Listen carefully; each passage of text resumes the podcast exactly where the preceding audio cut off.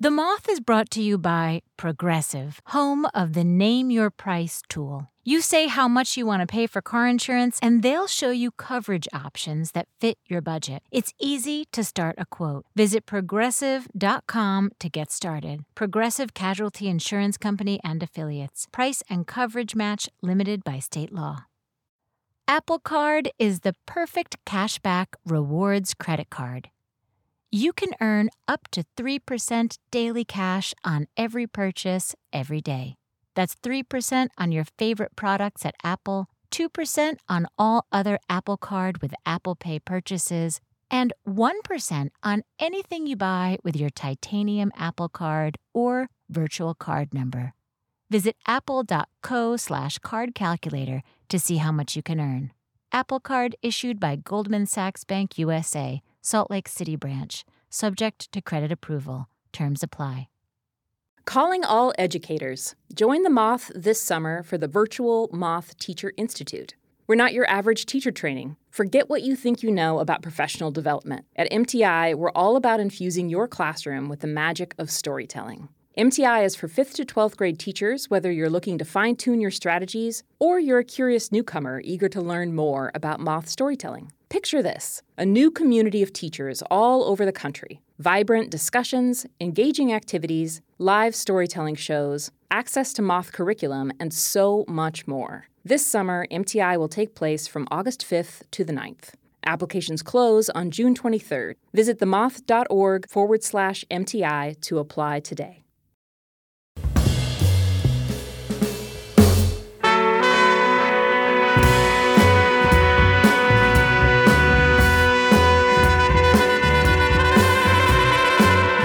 From PRX, this is the Moth Radio Hour. I'm Fatou Wurie, and I'm one of the storytellers from the Moth's Global Community Program, and I'll be your host this time.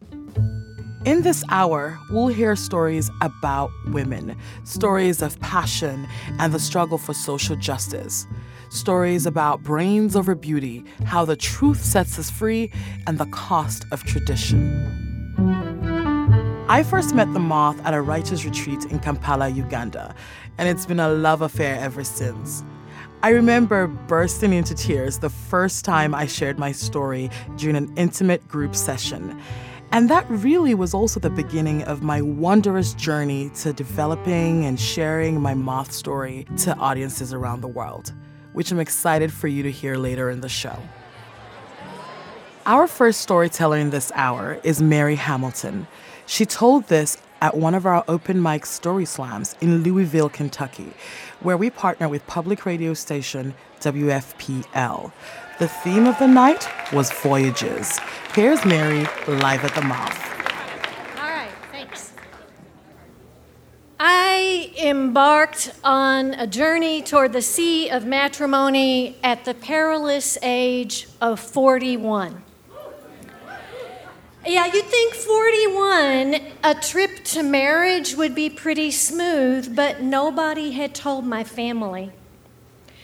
My sister called me up and she said, You have to order engraved invitations. I said, I don't think so. We're having a potluck. she called again. People are asking me what to get you for a wedding present. You have to register at stores.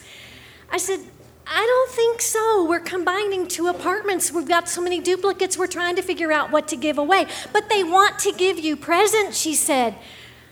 We know. That's why we're having a potluck. They can all bring food. Our simple invitations went out, and I received a phone call from one of my aunts. I'm looking at your invitation, she said, and I see this thing about bringing a dish for the potluck, and I'm wondering is the, is the dish supposed to be your wedding present? no, no, it's an ordinary potluck. You bring the food, take your dish home. Just, it's just a potluck. My mother developed this obsession with nuts and mints required for a wedding. She says every table must have nuts and mints. You have to order the mints. They can color coordinate with your wedding. And finally, I said, Mom, Mom, look, be in charge of the nuts and mints. they can be your contribution to the potluck. My brother called. Is Charles going to cut his hair? I don't know. Well, he's going to shave off his beard, isn't he? I don't know. Well, why don't you know? If you tell him he'll cut his hair, he'll shave his beard. Well, why would I do that? Well, of course you should do that. You're going to be marrying him. I said, but it's his head and his face. and besides, he's going to be my husband, not my property. A couple of weeks before the wedding, my father called. Mary, I don't know. He's not from around here. We don't know his people. I said, I know, Daddy. His parents were older. They're dead. I'm not going to meet him either. they said, and Mary, around here, men just don't make pies. yes, my husband, my husband to be, had committed the grievous error of showing up at the Hamilton family Thanksgiving bearing homemade apple pies. Yeah, not buy the crust, open a can of apple pie filling and dump it in apple pies. No, measure the flour, roll out the dough, peel and cut the apples, homemade apple pies. Yeah. Well, finally, January came and we got married. A few months later, on Easter Sunday, our phone rings, and it's my mother. Hey, Mary, we're on our way to see grandkids to give them an Easter basket, and, and we thought we'd stop by your place and give you your Easter gifts if that's okay. I got off the phone, told my husband about the call, and he said, Easter gifts. w- were we supposed to have Easter gifts? And I said, No, no, no. Something's up. I just don't know what.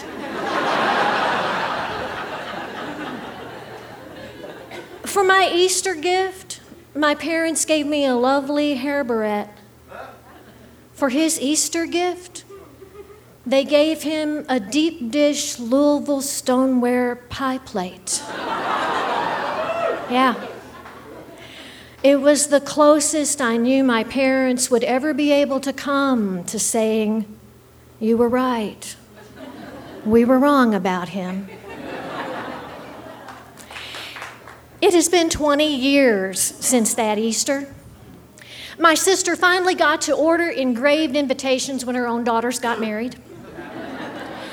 My brother still holds to the point of view that it is perfectly okay for others to legislate what people should do about their bodies, even when they do not inhabit those bodies.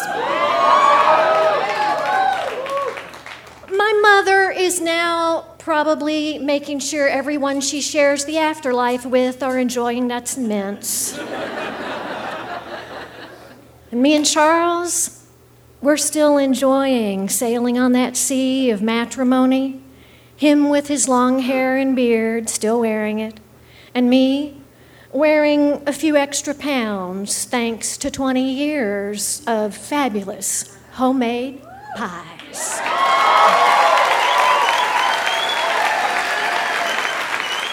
That was Mary Hamilton. When asked how many years she's been married, Mary and her husband replied, Not long enough. I think that's pretty cute. Mary Hamilton loves listening to stories and pondering what makes a tale well told.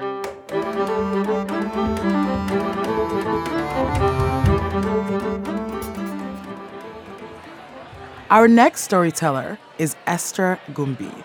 She's from Kenya, and like myself, Esther is also a storyteller from the Moths Global Community Workshops, where activists, writers, influencers, and leaders in communities living outside of the US tell their stories.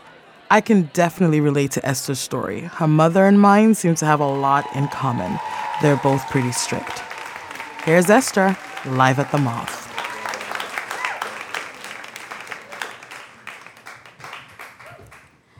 My mother was born in Machakos, Kenya, a region that valued learning.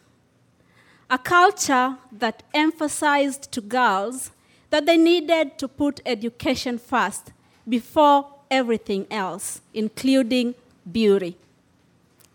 She pursued it, her education to the very end. She ultimately graduated with a diploma and became an elementary school teacher. So, when she raised and gave birth to us, her five children, she made sure we understood that schooling would always come first. But you see, she was raising us in a different region. She was raising us in the Kenyan coast, simply because during her time, it was the government of Kenya that would decide where newly fresh trained teachers would start their career. And in the Kenyan coast region, people appreciated beauty from the tender age, and they emphasized less on education. In my community, girls were very beautiful, and I mean very beautiful. Their ears were pierced, and so were their nose. They put on mascara, and they painted their legs and feet with henna. And I admired them day after day. And the more I admired them, the more I felt the need to blend in. I wanted to pierce my ears so badly. So, from the age of six to the age of 10, I kept on questioning my mother. I said to her, Mama, can I have my ears pierced? And year after year, her answer would never change. Education first, beauty later, she would say.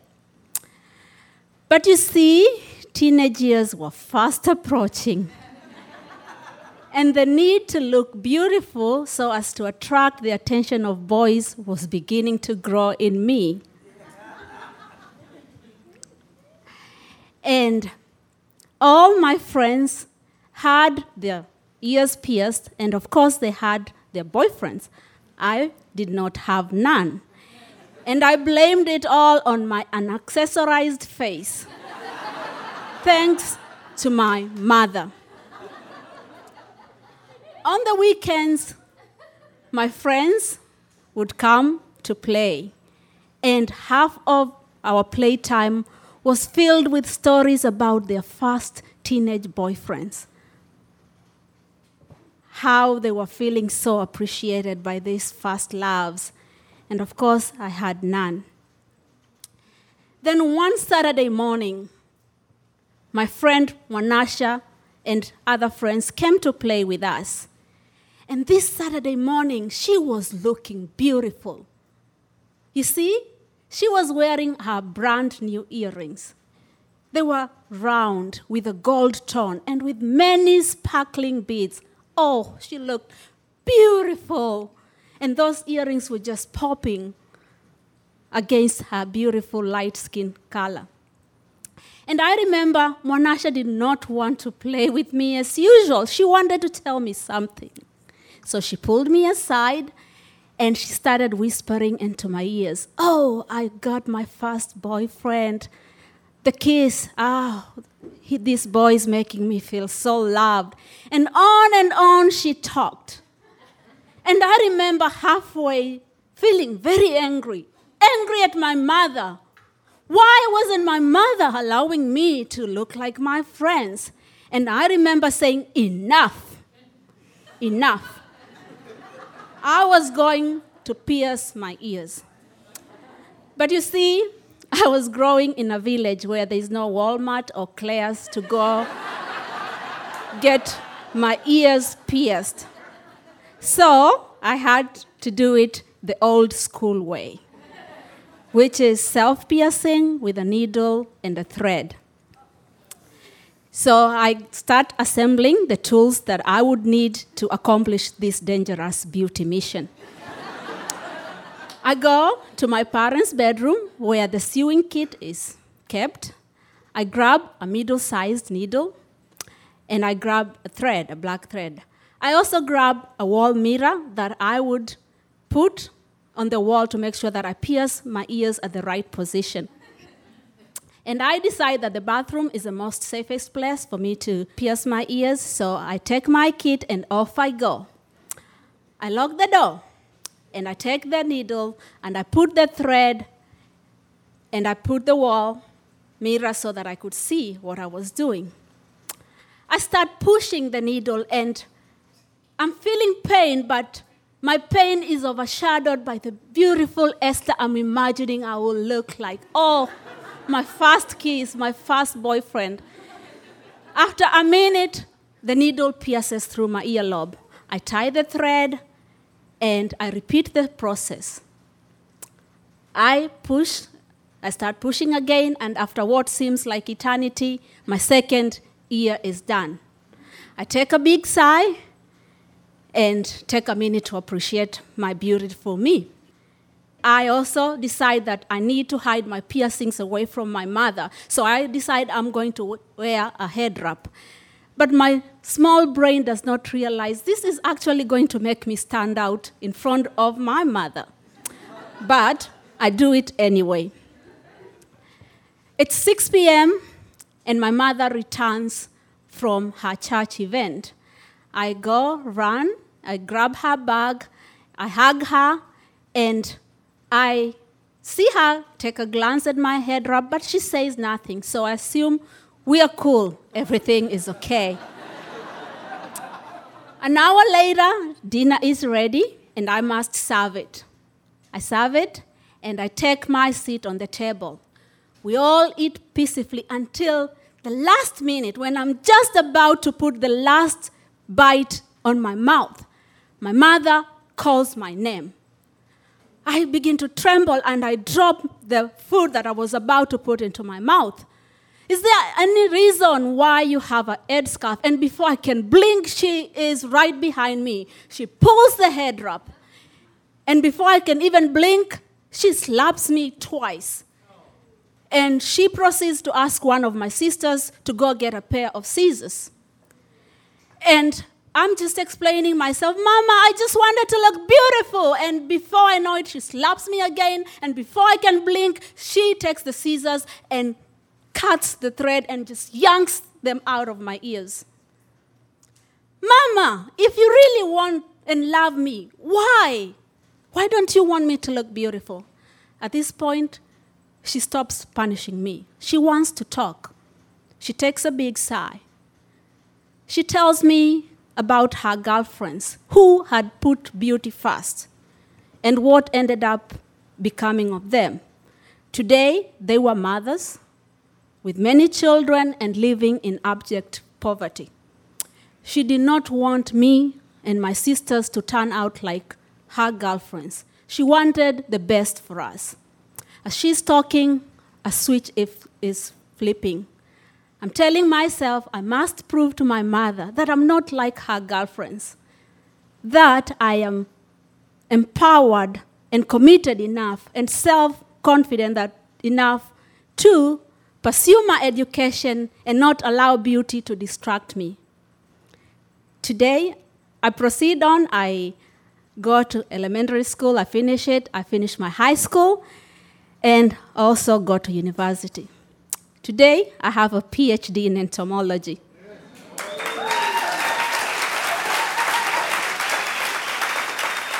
And I also have four sets of ear piercings.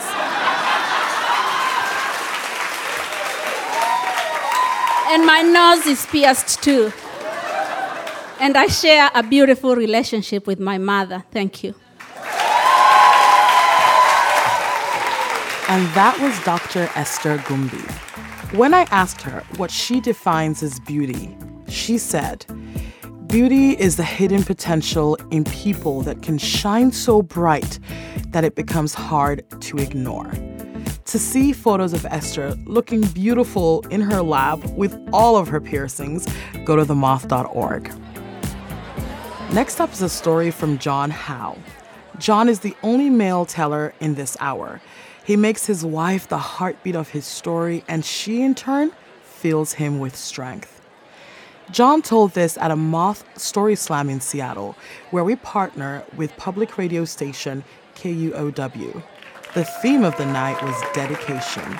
Here's Jon live at the Moth. Hi. Um, so, out of the blue one morning, my wife is stricken with a series of grand mal seizures. And shortly after that, we have uh, a diagnosis of brain cancer. She has a brain tumor. Fast forward 17 months, and at this point, she's in bed. Our son has come back from Humboldt State. He's helping care.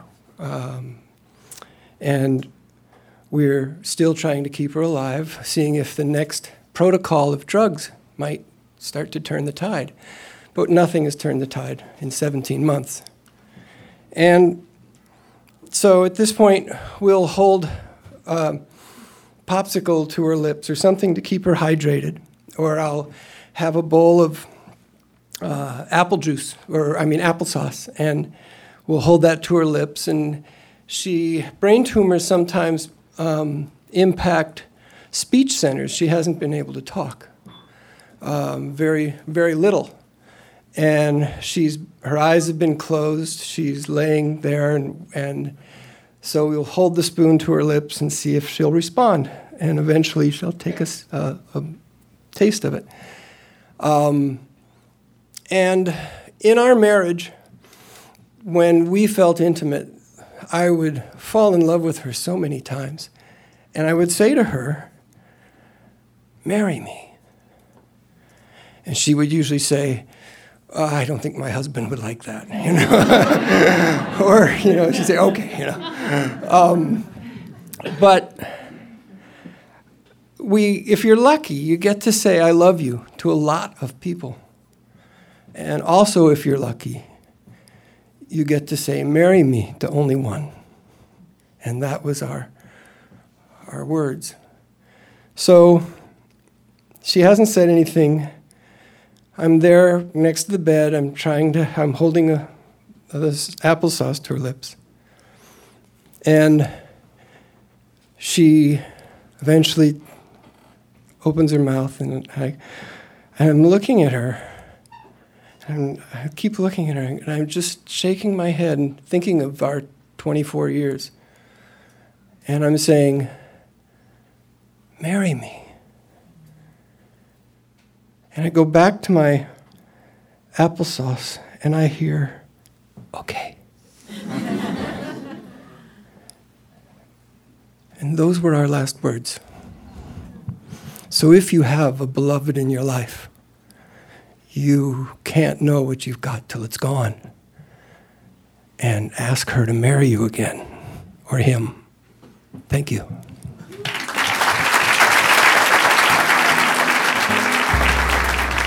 That was Jon Howe. Jon is a sailor and an adventurer. He says, I'm a father, son, friend, and brother. I was a husband. And even when each breath hurts, I'm still a lucky man. To see a photo of Jon and his beautiful wife, Christine, please go to themoth.org.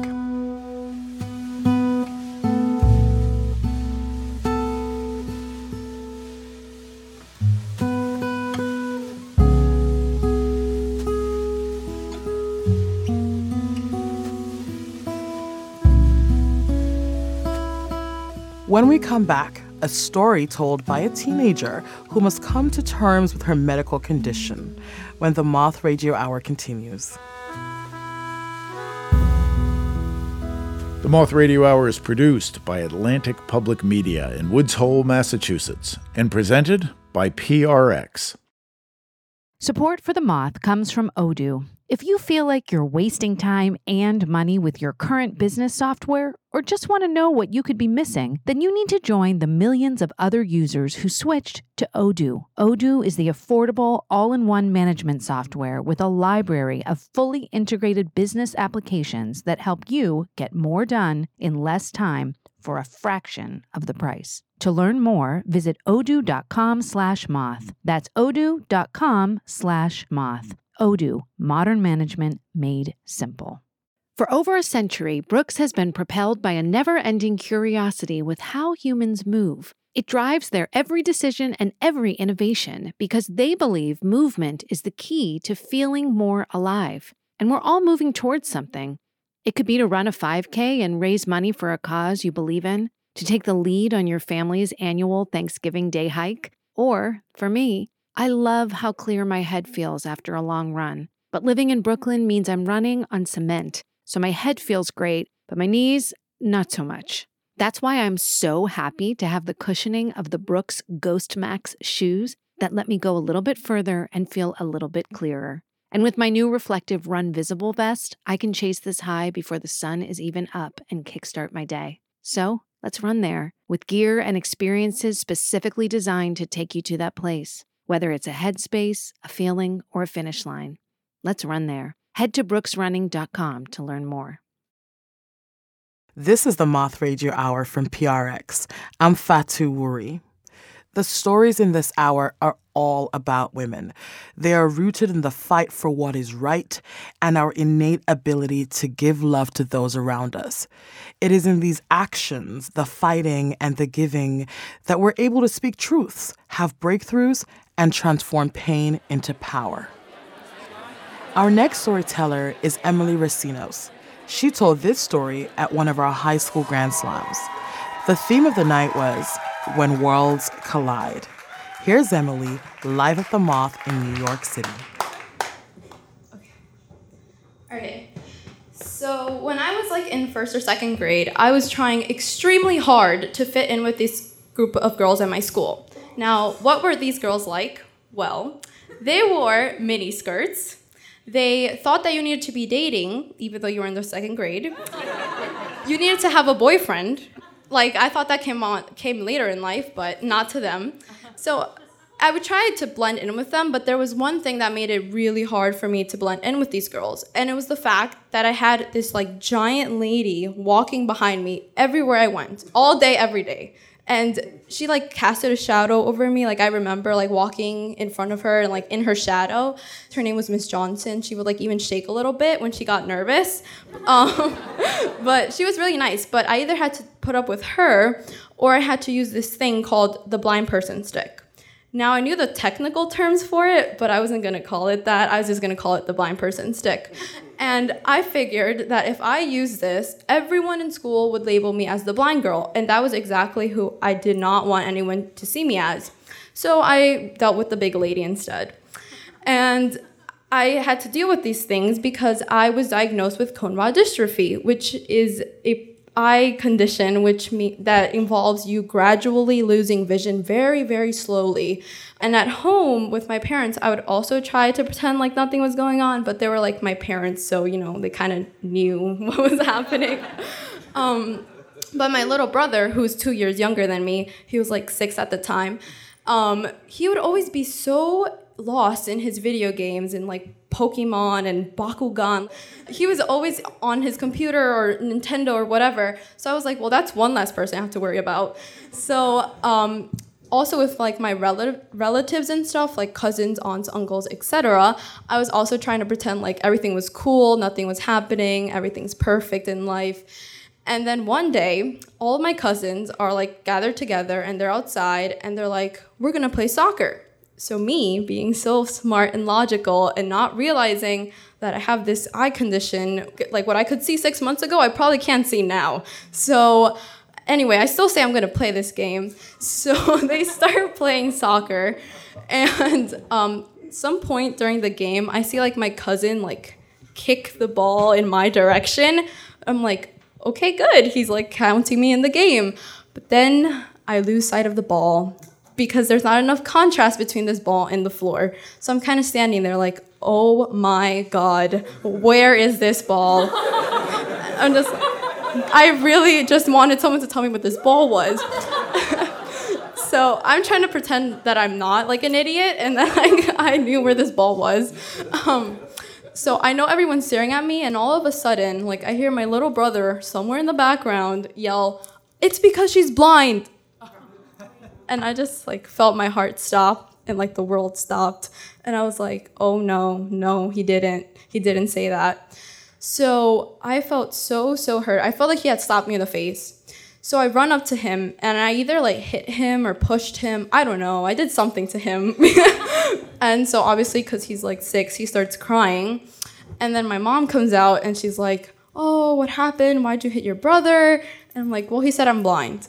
And she kind of just looked at me like, Um, okay, but you still don't need to hit your brother. And, I, and then she left. And I was just kind of there like, That's it. That's all you're going to say. I don't need to hit my brother. So I kind of realized that you know, my brother is really present in my life. He's not just in the background somewhere. so I kind of decide that I need to tell him what's going on. So I sit down with him and I tell him what my eye condition is and everything. And uh, and then I kind of let that settle in his mind for the next couple of days. And I come back to him and I'm like, So, Wilfredo, my brother, um, what does blind mean to you? And he says, Blind is when you can't see at all, but you're not blind because you can still see a little bit.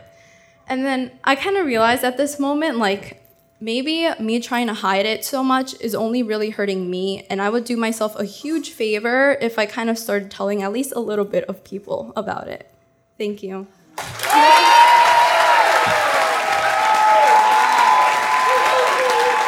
Emely Recinos is now studying international relations at New York University.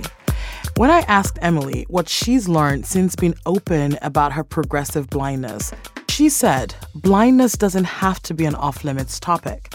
She wants people to understand a sensitive issue in a way they otherwise wouldn't. Our next story is from Anne Moraa. We met Anne in a global community workshop that was focused on stories of women and girls. And this story was recorded in what we call our final share, where the workshop participants tell their stories for feedback in a very small group. There were only 25 in the room at the time. Here's Anne in Kenya. Okay. It's two years ago. I'm driving home from work, as you should, and it's Nairobi, so on a three lane road, there's about 10 lanes happening, which is fine, it's normal. and as I'm driving, a car which is overlapping hits me, hits the car, hits my car. And it's a very gentle love tap. It's just like a just a whisper of an accident. And I was gonna just brush it off. It's the kind of thing where you know it's not even really gonna show a scratch. But the man driving rolls down his window and starts shouting at me, like, women drivers, why can't you keep the. And I'm furious. Like, he. He did that. He was, be- and then he hit me and he's screaming at me and he's driving past me slowly in traffic, still shouting obscenities at me. And I'm so angry, my hands start shaking. I'm holding the steering wheel. So, what do I do? Nothing. I just sit. And a memory comes to mind when since I was a kid, I was I used to be this tantrum throwing kid. I was the kind of kid who adults were scared of. and something you learn very quickly if you're an angry kid, particularly an angry black girl, is that you should not grow up to become an angry black woman. At best, you'll be irritating, at worst, you will get killed. So right from an early age, I was told how to sit up straight, how to be quiet, how to bury that anger down and keep it within myself. And I'm nine years old, and my mom brings home sausages, a packet of 12. And I'm, i need to clarify that I love sausages. I know you're laughing. No, no. I loved sausages. And I have two brothers, one older by eight years, one younger by two. And once the sausage was brought home, as growing up, you know, to be a lady of decorum, we called a referendum about the sausages. we had a long discussion. And we decided collectively that of the 12, I would get two, they would get 10, who would get up at 8 a.m. the next day on Sunday morning to make them together and eat them while watching cartoons. It was a very clear agreement. And I go to bed and I wake up and I smell sausages. and I'm so excited. Like, my brothers love me so much. They decided to make the sausages for me. I don't even have to cook. And I go downstairs, and they're sitting full very full, on the table, and they're looking at me with the empty plates in front of them. And I feel the rage. My hand is shaking, but I'm a lady of decorum. and I ask, um, so where, where's, where's my sausage? And my brothers just look at me. They like, uh, no, it's over. Nothing else. this is when my memory fades to white. I remember only that I found I had a wooden spoon in my hand, and my six foot, 17 year old brother was running away from me, and I am screaming. I am. I hear my mother running down the stairs. She comes out and she's like, "Hey, what are you doing?" She gives the threat she always gives us as siblings when we fought, like, I'll whoever wins, I'm gonna spank, then I'm gonna spank the loser next. All, but I don't, I don't even care. I'm so mad, and I look at her, and in fits of rage and being so upset, I'm like, we agreed, and they ate the sausages, and it's not fair, and it's not right, and I'm so furious. And my mother listens, and when I'm finally calm enough for her to understand, she pauses and looks at me and says, hmm, "Okay, Haya, do it." yeah. the joy. The joy of the Lord granting you the gift of smiting your enemies with righteous anger. I was so happy. I was chasing them around the house and they could do nothing to me because I knew I was right and my mother said so, so there. And I'm back in the car shaking with rage, and looking at this guy who's now driven past after he'd shouted at me, and I hear it again. Okay. Hiya. Do it. Get out of the car. I walk down the highway. My door's open, my bag is hanging out, money, I don't even care. And I go to his car window and I grab it. I'm like, hey, where you going? Can't just hit me and drive off.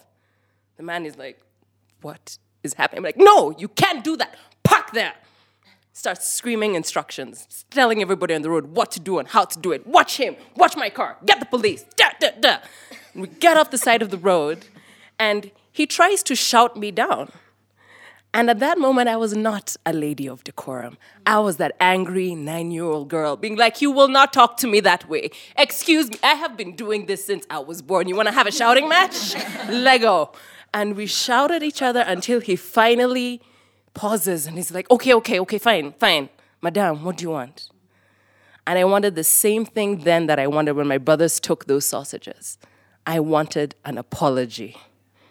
And just like them, he looked at me and said, okay, I'm sorry. Thank you.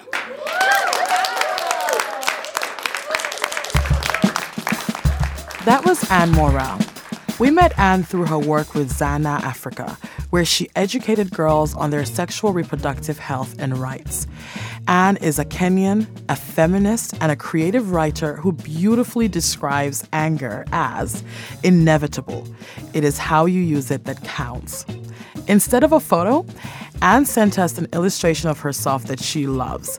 And to see that, go to themoth.org.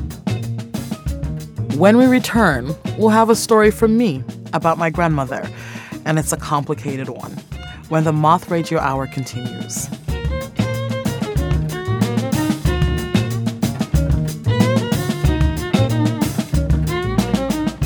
The Moth Radio Hour is produced by Atlantic Public Media in Woods Hole, Massachusetts, and presented by the Public Radio Exchange, prx.org. You're listening to the Moth Radio Hour from PRX. I'm Fatou Wurie. This hour is all about women, and it's time to share a story I told. So, with that, here I am, live at the Moth in New York City.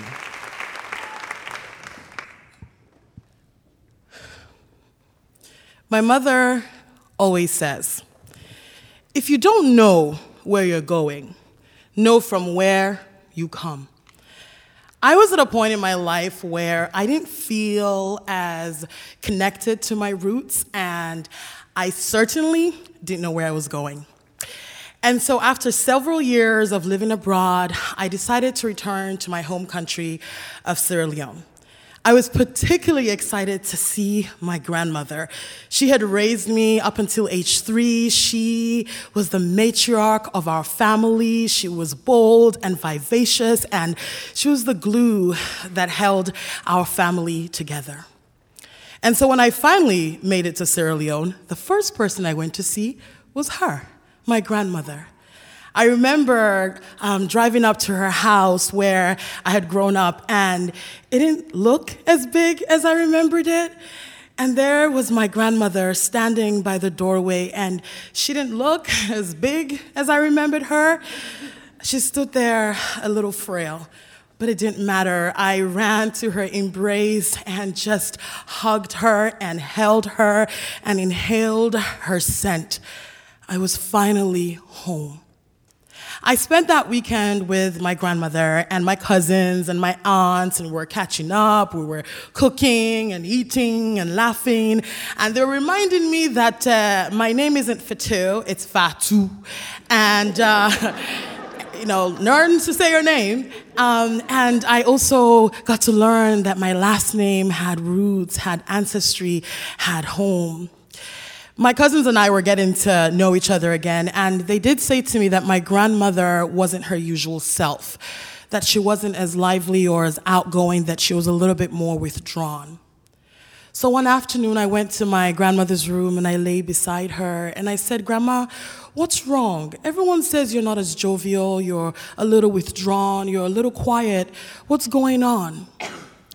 She simply turned to me and said, Fatou, when the heart is full, it cannot speak.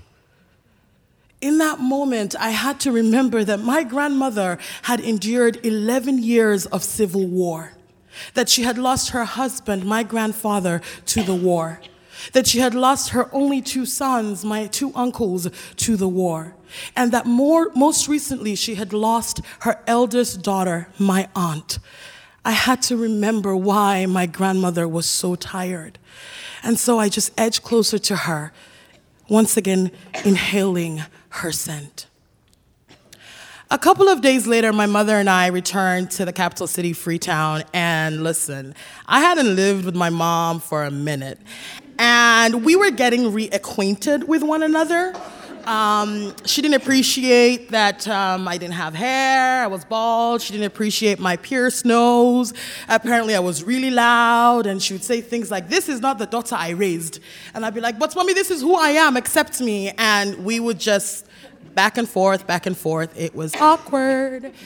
Um, but every Sunday, we would have dinner together and we tried to get to know one another and understand one another or something. And um, one Sunday, we were having our usual mother daughter dinner when I got a call from one of my aunts. I picked up the phone and she said, Grandma, don't go.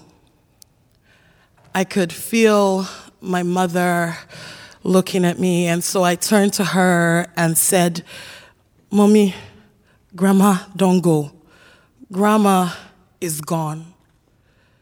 My mother quickly stood up from the table and said, Okay, go to the spare bedroom, open the second drawer, pack everything that you see in there, pack your bags, and let's go. And so that's what I did. I went to the spare bedroom, I opened the second drawer, and I found all this white material linen, chiffon, cotton and recognized that my mother was preparing for this day when her mother would go.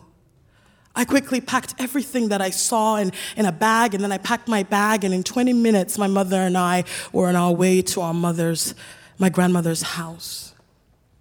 The only thing I really remember from that night is as we drove up to my grandmother's house, the moon shone so brightly, and it was the only light that lit the entire street that was usually filled with life and joy and noise. When we arrived, we got our bags, and the minute we entered my grandmother's house, my mother dropped her bags to the ground and let out a howl that could only come from the depths of her being. Her mother, my grandmother, was gone. My aunts rushed to my mother's side and she sobbed in their arms, and I just stood there and watched. My aunts took my mother towards my grandmother's room and some of my aunts went in, and then my mother went in. And as I was about to enter my grandmother's room, one of my older aunts came and shut the door in front of me. I said, Auntie, what's going on? I, I want to go inside. Mommy is inside. I want to participate in washing grandma's body. This is the most intimate part. I want to go inside. Why did you close the door? My aunt just looked at me and said, Fatou, I cannot let you in that room. You're not a society woman. I knew what she meant. She meant that I hadn't gone through Bondo, and Bondo is what we would formerly know as female genital mutilation or circumcision. And the reason I hadn't gone through Bondo is because my grandmother, who is a chief Sowei, and a Sowei is a female leader that does the initiating of young girls into the society of Bondo, had decided that I and my sisters would be the first girls in our family and in our community not to go through Bondo.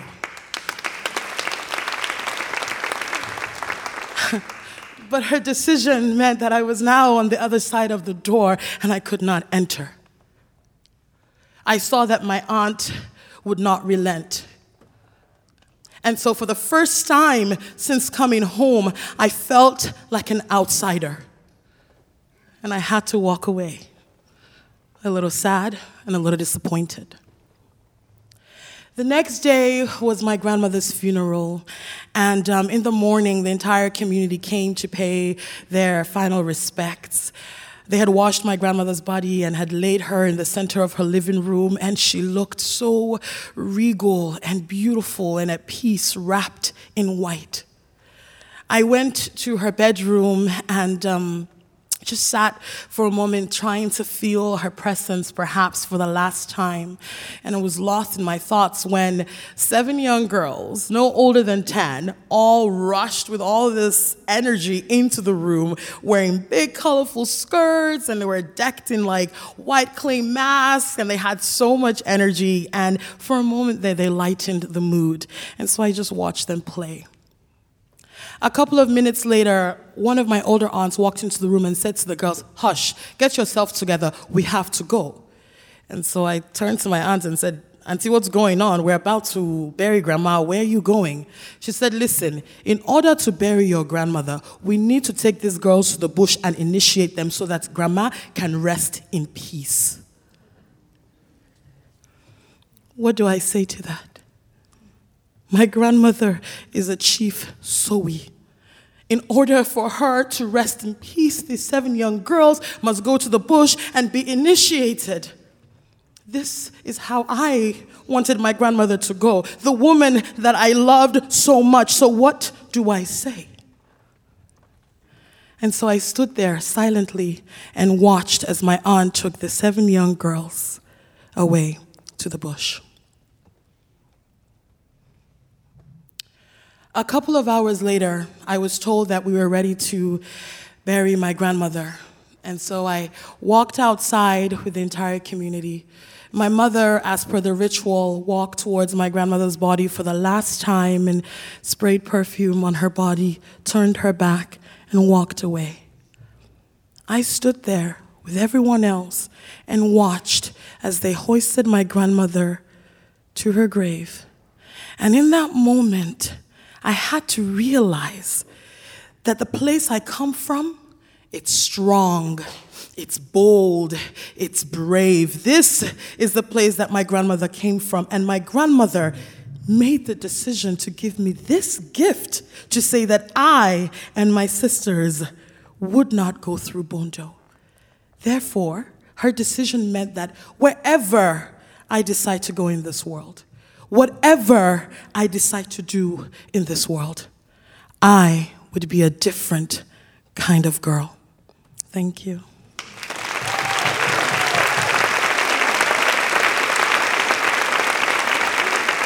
That was a story I shared at a Moth main stage in New York City. I've told this story several times in several places, and each time it feels a little different. As you've heard, this is a complicated story emotionally. And I talked to my moth coach, Sarah Austin Jenness, about that. Getting to the ending of the story was difficult, wouldn't you say? Yeah, it was it was tough to find the right balance. What are some of the things that you were grappling with? I think for me it was the story it wasn't neat. There wasn't, I didn't have a happy ending to share with you. Um, and so, as apprehensive and, and as uncomfortable as that space can be, it was also really, I think, exciting for me. I was able to delve into new territory and you stood with me on that. What what can you say on the on the tradition of bondo and how it still exists in in um, in community? It's still deeply embedded in, in our in our community in Sierra Leone. Ninety eight percent of Sierra Leonean women have undergone bondo, so you can't dismantle that through some development program over five ten years, right? It's it, it's ingrained in our cultural spiritual ways of life, and I have never been explicit about my my views on Bondo just because I recognize that my grandmother was a very big part of this culture. Um, but I know, I believe it's not, it doesn't have a place in today's society. The other part of the story that it was always so striking to me um, is is the moment when you say the young girls are taken to the bush um, to go through Bondo, and and you say, "I wanted my grandmother to rest in peace, and I didn't say anything." Is that still a moment that you reflect on? I've spoken about this moment with my mom so many times because I didn't understand why we had to do that. And I understood why I didn't say anything. I don't agree. I don't, it's not my proudest moment, but it was part of that honoring despite and regardless um, of your culture and recognizing I really didn't have much of a say or power in that space. And my take on it has always been that as someone who hasn't gone through it, I don't have answers to this, but all I offer through storytelling is how I heal and unpack the issue, but also bring nuance to it. I never imagined the first time I met Sarah and the Moth team in Uganda that I'd be sharing such an intimate part of my life with hundreds of people and now with listening audiences from around the world. It has truly been a humbling experience. From our hearts to the microphone, our stories hold the love that can transform lives. And that's it for this episode of the Moth Radio Hour. We hope you'll join us next time, and that's the story from the Moth.